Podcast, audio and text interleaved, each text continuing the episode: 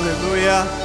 Ainda de pé, queridos, você pode levantar a sua mão e levantar uma palavra de gratidão nesse momento ao Senhor.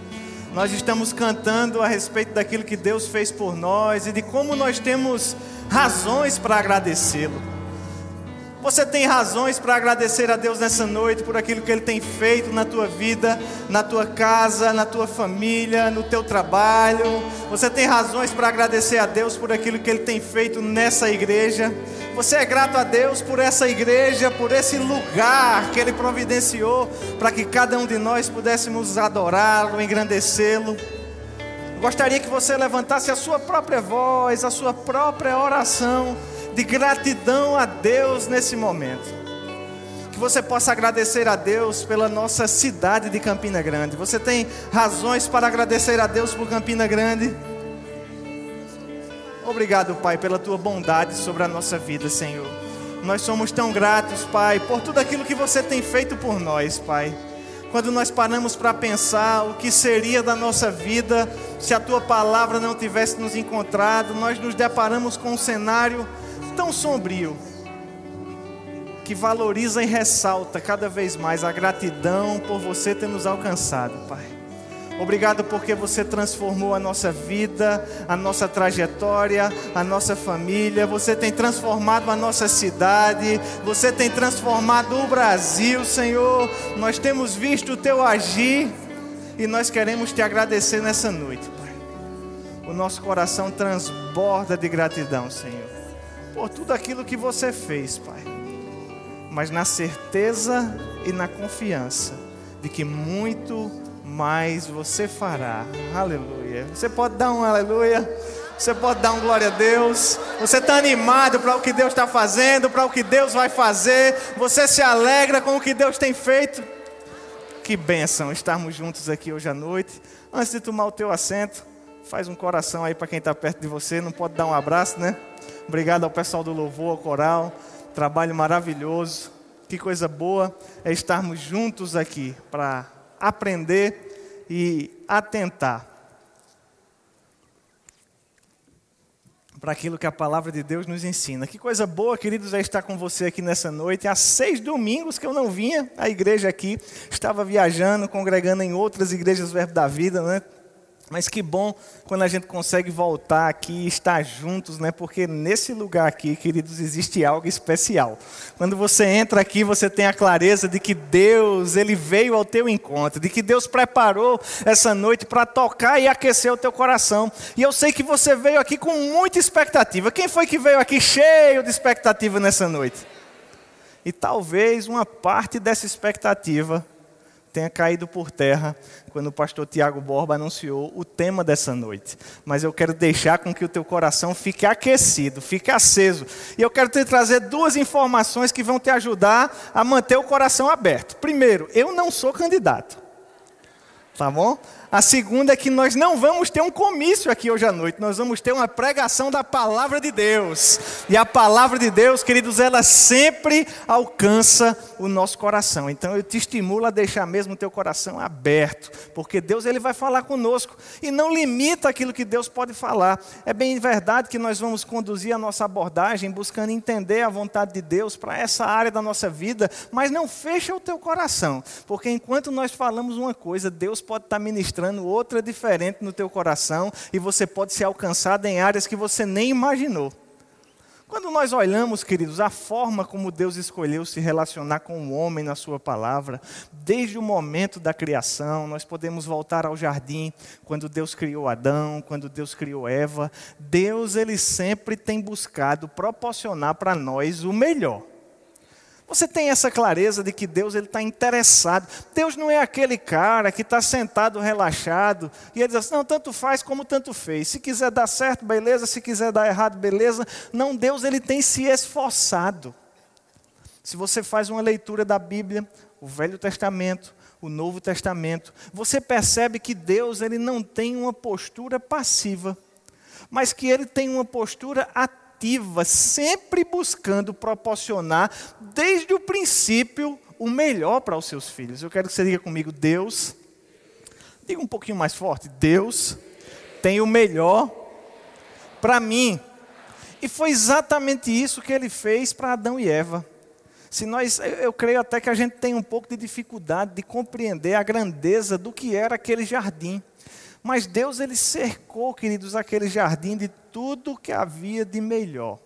Deus ele criou o homem, mas antes de criar o homem, ele criou todas as condições para que o homem tivesse uma vida prazerosa, abundante, cheia de graça, cheia de glória e cheia de provisão. E esse desejo de Deus que se manifestou para Adão e Eva, ele não mudou para nós. Deus ele não está chateado conosco e ele continua desejando que eu e você desfrutemos do melhor. Se nós pararmos para fazer uma pequena retrospectiva e perceber como a nossa vida está, nós vamos ter clareza de que a nossa vida está melhorando sim. A gente acabou de cantar isso. A nossa vida é como a luz da aurora que vai brilhando mais e mais. E querido, se eu tenho uma notícia para dizer para você nessa noite, é que a sua vida vai melhorar. Amém? E aí Deus cria esse jardim, ele coloca Adão, ele coloca Eva, e ele coloca também, naquele momento, um anseio no coração do homem por liberdade. Diga comigo, liberdade. E essa liberdade, queridos, ela se manifesta até mesmo num primeiro momento, quando Deus concede ao homem opção de escolha. Nós vemos no livro de Gênesis, no capítulo 1, no verso 16, eu quero ler com você, quando Deus diz que o Senhor Deus lhe deu essa ordem: de toda árvore do jardim comerás livremente. Diga comigo, livremente. Mas da árvore do conhecimento do bem e do mal, eu estou lendo Gênesis 2, perdão, Gênesis 2, 16, eu disse 1, não foi? Gênesis 2, 16 e 17. O verso 17, a Bíblia diz que Deus ele disse para o homem: Mas da árvore do conhecimento do bem e do mal não comerás, porque no dia em que dela comeres, certamente morrerás. E muitas vezes, queridos, quando nós olhamos para um verso desse da palavra, nós não conseguimos encontrar essa liberdade.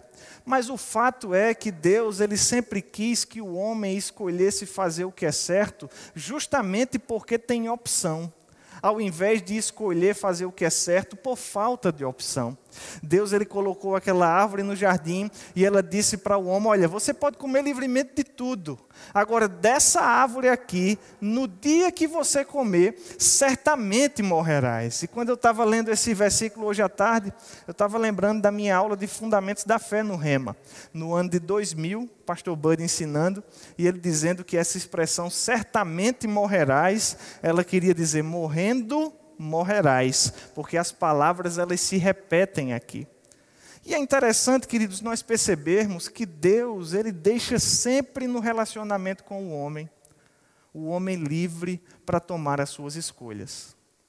Quando um pai, no relacionamento com seu filho, ele vai trazendo certas instruções que nós poderíamos chamar nessa noite de instruções normativas o desejo dessas normas, o desejo dessas regras, sempre é o bem-estar dos filhos. Eu vejo pais ensinando a seus filhos: olha, não corra por aqui não, não vá por aqui não, porque se bater com a cabeça na mesa corta. Não bote o dedo na tomada aqui não, porque se botar o dedinho na tomada, os olhinhos acendem. Né? E nada disso é para privar o filho. Mas tudo aquilo que um pai instrui ao seu filho, essa instrução tem como base a proteção e o bem-estar do seu filho. Com certeza nós podemos enxergar isso com clareza em todas as formas com que Deus se dirigiu à humanidade. Ele até disse a Adão e Eva: olha, não coma, porque se comer, morre. E muitas vezes nós pensamos que Deus estava castigando o homem, mas na verdade esses preceitos normativos, essas instruções normativas, elas simplesmente apontam as consequências das nossas escolhas. Eu, como a maioria de vocês sabe, eu tenho uma formação na área do direito, e o artigo 121 do Código Penal Brasileiro, ele diz assim: matar alguém pena de 6 a 20 anos. Eu fico pensando que o Código Penal brasileiro, ele não proíbe o homicídio. Você concorda comigo?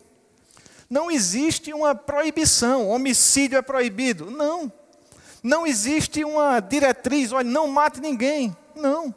Simplesmente existe uma instrução normativa: matar alguém. Pena de 6 a 20 anos. E aí as pessoas, elas acabam se deparando com escolhas. Ora, se eu escolher andar por aquele caminho, aquele caminho vai me levar a essa pena. Se eu escolher matar alguém, eu fico passível de desfrutar de uma desfrutar, não sei se é a palavra certa, mas já foi, vamos lá, né, de uma pena que pode variar entre 6 e 20 anos de reclusão. Da mesma forma, Deus ele estava dizendo para Adão, ele disse: "Olha, não coma. Se comer, vai morrer". Agora, é interessante que as nossas escolhas, elas podem parecer para nós, queridos, sinônimo de liberdade. Você concorda comigo que ter a opção de escolher se mostra como uma nota de liberdade? Agora, uma vez que nós escolhemos, as consequências, elas são uma nota de escravidão. A escolha é uma nota de liberdade, você escolhe o que quer. Mas a consequência de cada uma das escolhas é uma nota de escravidão. E é exatamente isso que Paulo nos diz no livro de Romanos, no capítulo 6. Eu quero ler com você a partir do verso 14. Por gentileza, abra comigo. É exatamente isso que o apóstolo Paulo está dizendo.